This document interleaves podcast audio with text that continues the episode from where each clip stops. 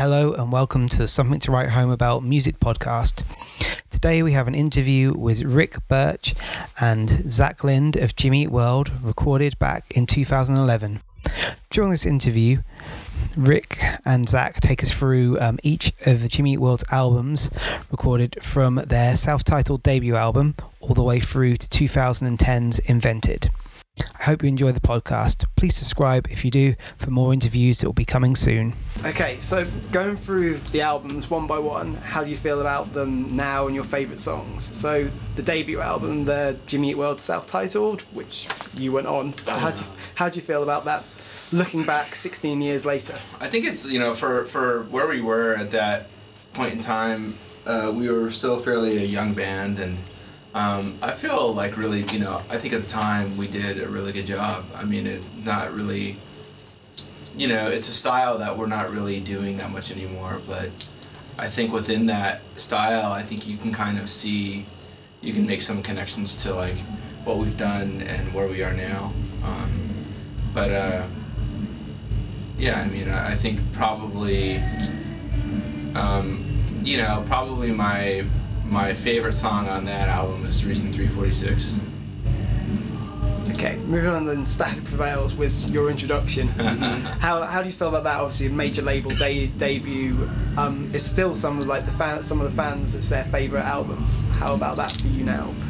It's real exciting, you know, having that opportunity to go into, you know, a professional studio and have a lot of time. Whereas I think what I know with the previous recording, they didn't have very much time. How long Yeah. did, were you in the studio? Like Yeah, we weren't we weren't in the studio for more than a few days and just right. But with Static Prevails, you know, we got to go to California. We met, uh, hooked up with Mark Trombino, and spent a good time in the studio and got really deep with, you know, making the songs and you know trying different things. And, I feel like with Static Prevails, I think we were still trying to figure out,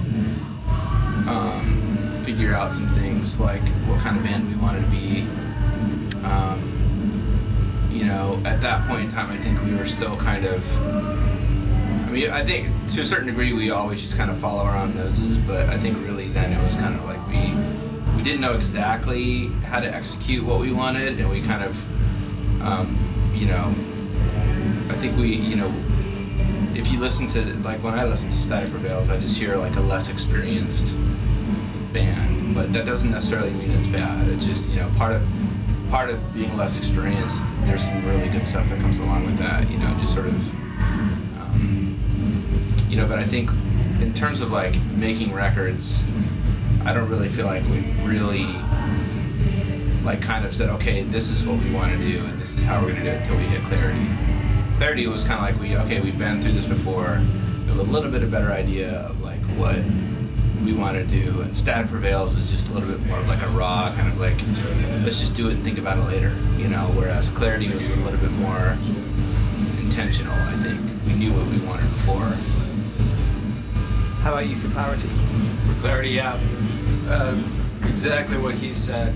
You know, having the experience of doing Static Prevails, you, you know, you realize uh, that there's a lot of things you can do, and um, again, being with Mark Trombino, it was uh, we just got deeper into that relationship, and um, ideas were flowing. It was a good experience. I think with clarity, um, where we were like in terms with our our relationship with our record label kind of influenced that album a lot because at that point in time, Static Prevails had kind of come and gone, and we sort of learned real quickly that we weren't really all that important to the label, and so uh, I think when we were making Clarity, we were making it in the mindset of we'll probably never get to do this again, you know, so let's do whatever the fuck we want.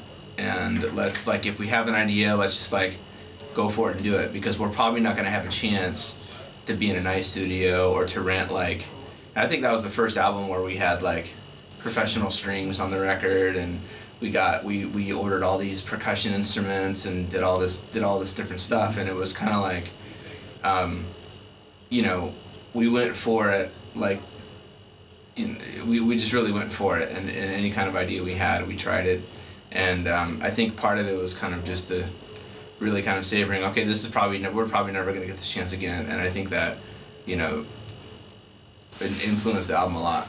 How do you feel about obviously last year you did a tour revisiting Clarity? How was that going back and like ten years on from from the original album to then play it, play it live in full? It's really it was a weird. It was really fun and it was really strange, you know, because when we that record was out, when we were touring for that record, like no one really came to the shows very much. Like we weren't playing for a very big crowd, and so to take that record and play it, put it out again, and play it for people, and it was interesting. You know, it's you know, think the thing that stuck out in my mind was that at the time we were making Clarity, like we really had no way of measuring what ha- you know what its impact would be on our fans, and and a lot of those fans weren't even fans yet, you know, and so I think for us we were just sort of under the radar and. Uh, you know, we, we I think we were we felt like we were still under the radar making clarity, and so bringing their album back out to the fans, you know, after you know a, a, long period of time when we put out Bleed American and had you know sort of more commercial success and had a broader audience, it was really strange to to to play Clarity for. You know, like we're playing Clarity in, in front of like 2,500 people packed in New York City like when Clarity came out, we might have been able to draw like 200 people, maybe, you know. And uh, so it's just it was it was really fun and a really great tour, but it was a little bit strange as well. What's your favorite song off the album? Clarity. I'm gonna say goodbye Sky Harbor because it's the freshest in my mind because we've been playing it lately, and um, also another thing with the Clarity tour, we uh,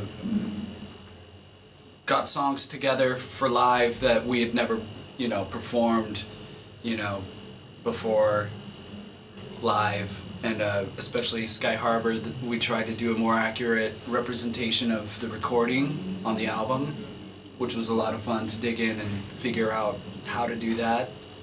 And uh, you know, a big help of that was is uh, technology. Jim has a good loop station that, you know, yeah makes the layering possible at the end, and it's uh, you know I think it was a lot of fun getting that together, and it's a lot of fun doing it still.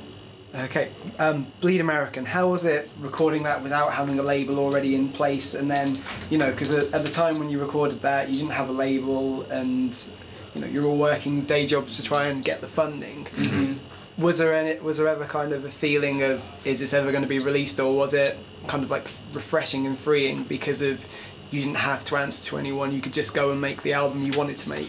It was it was uh, very refreshing and freeing to make Bleed American with no label, no other real business associates at all, and it was you know just the four of us guys and Mark Trombino in the studio and you know doing what we wanted to do for us you know, and for our fans because we knew there were there were fans out there. We didn't know how they were going to hear it or what conduit would take it to them, but we knew that you know they would hear it, and so we were really excited to be that free to make exactly what we wanted at the time.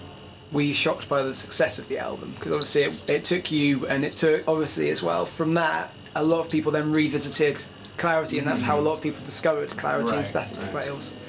Yeah, I think we're we were really surprised that. I mean, I think for us, we've always been a band that um, tried not to have too high of expectations.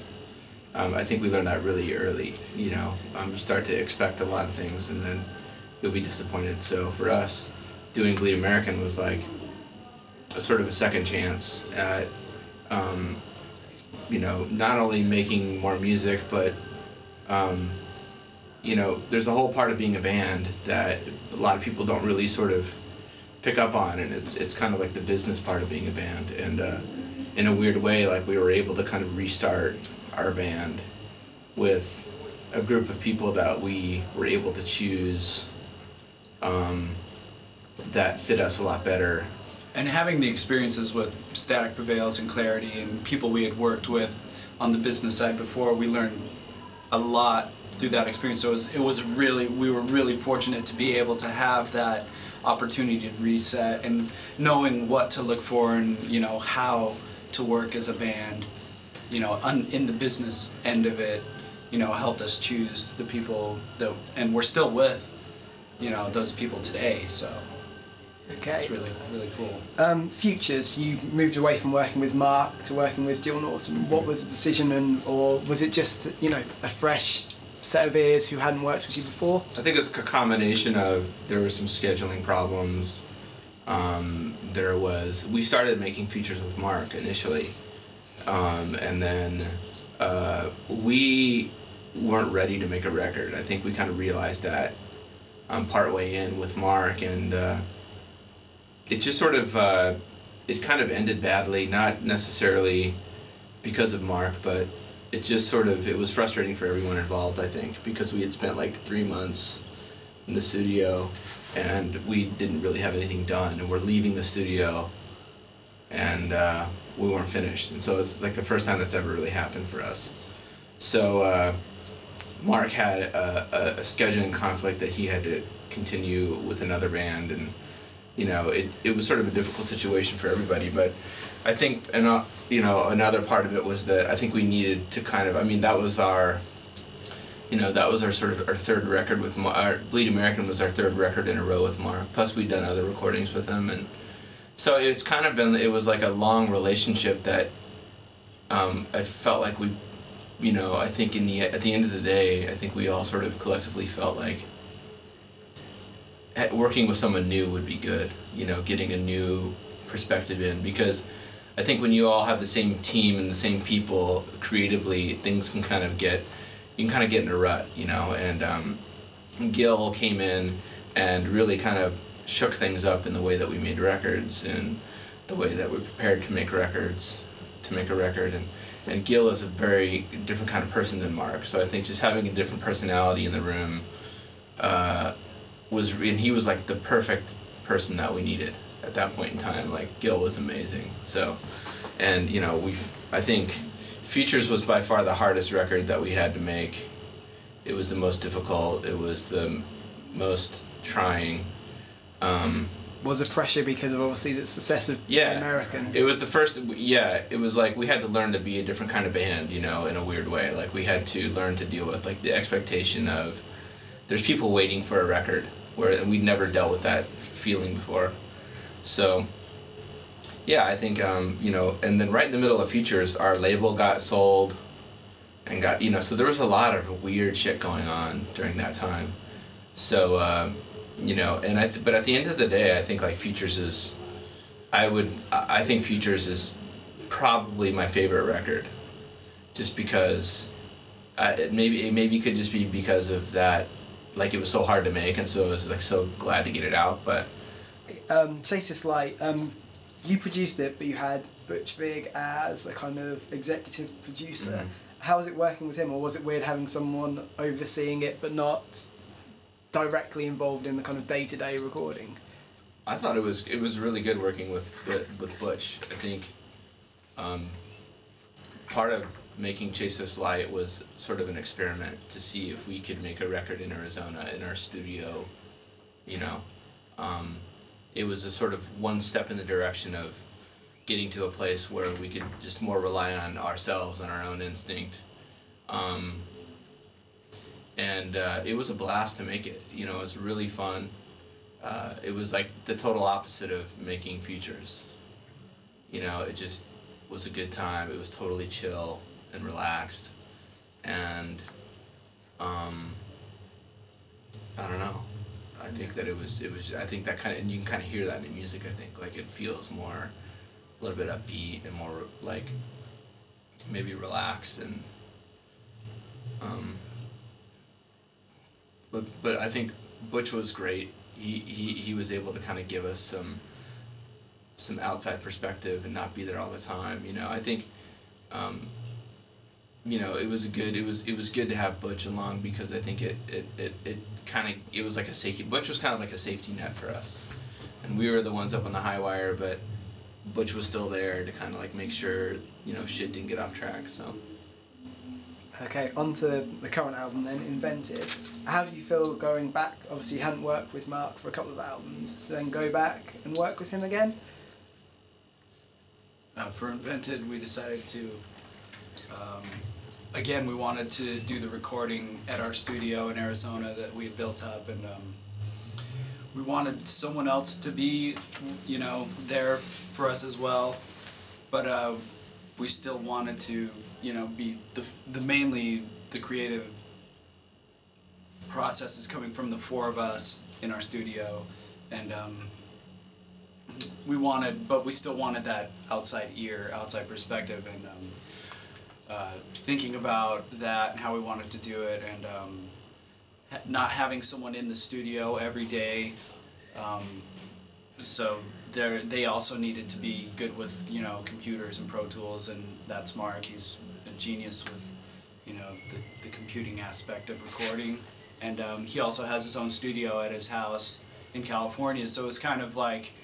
Um, and you know we have the previous experience with him. We get along really well, and um, we're big fans of what he does as well. And so it was kind of a natural choice to ask him to join us again. And um, so we would make make uh, the songs in Arizona, get them you know as far as we could get them, and then uh, send that over to Mark, and uh, he would. I mean, sometimes he would totally re- rearrange the structure of the song and send that back, and like it, it would flip us out because it was so different. Uh, but uh, you know, we would take parts of those ideas and you know, sometimes not use all of it, and uh, just kind of like evolve the songs that way by bouncing them back and forth, you know, between his studio and our studio. But we, you know, we always stayed in our studio and again, we're very comfortable there, very relaxed. You're not living in a hotel room. You're going home every night to your family. So I think you can hear that as well. It's very, you know, comfortable sounding. Yeah, with with uh, Chase This Light, there was, you know, we had an engineer, we had um, an executive engineer that was with us all the time in the studio. We had an executive producer and Butch, that was there. And then we had also a separate guy, a Chris Lord-Alge, to mix. You know, so we had kind of like these two roles, like the the, the sort of exec, you know, co-producer and mixer spread out among different people. And with Mark, it was like he was a because of what he can do and his ability, he kind of could take all of those roles on as one person. And uh, you know, he's kind of the, you know, one of the people, you know, one of the few people we know who can do that. And he's probably the only one that like we trust, you know, creatively and musically to do that. You know, so. Um, uh, he was he was great. Yeah, okay, cool.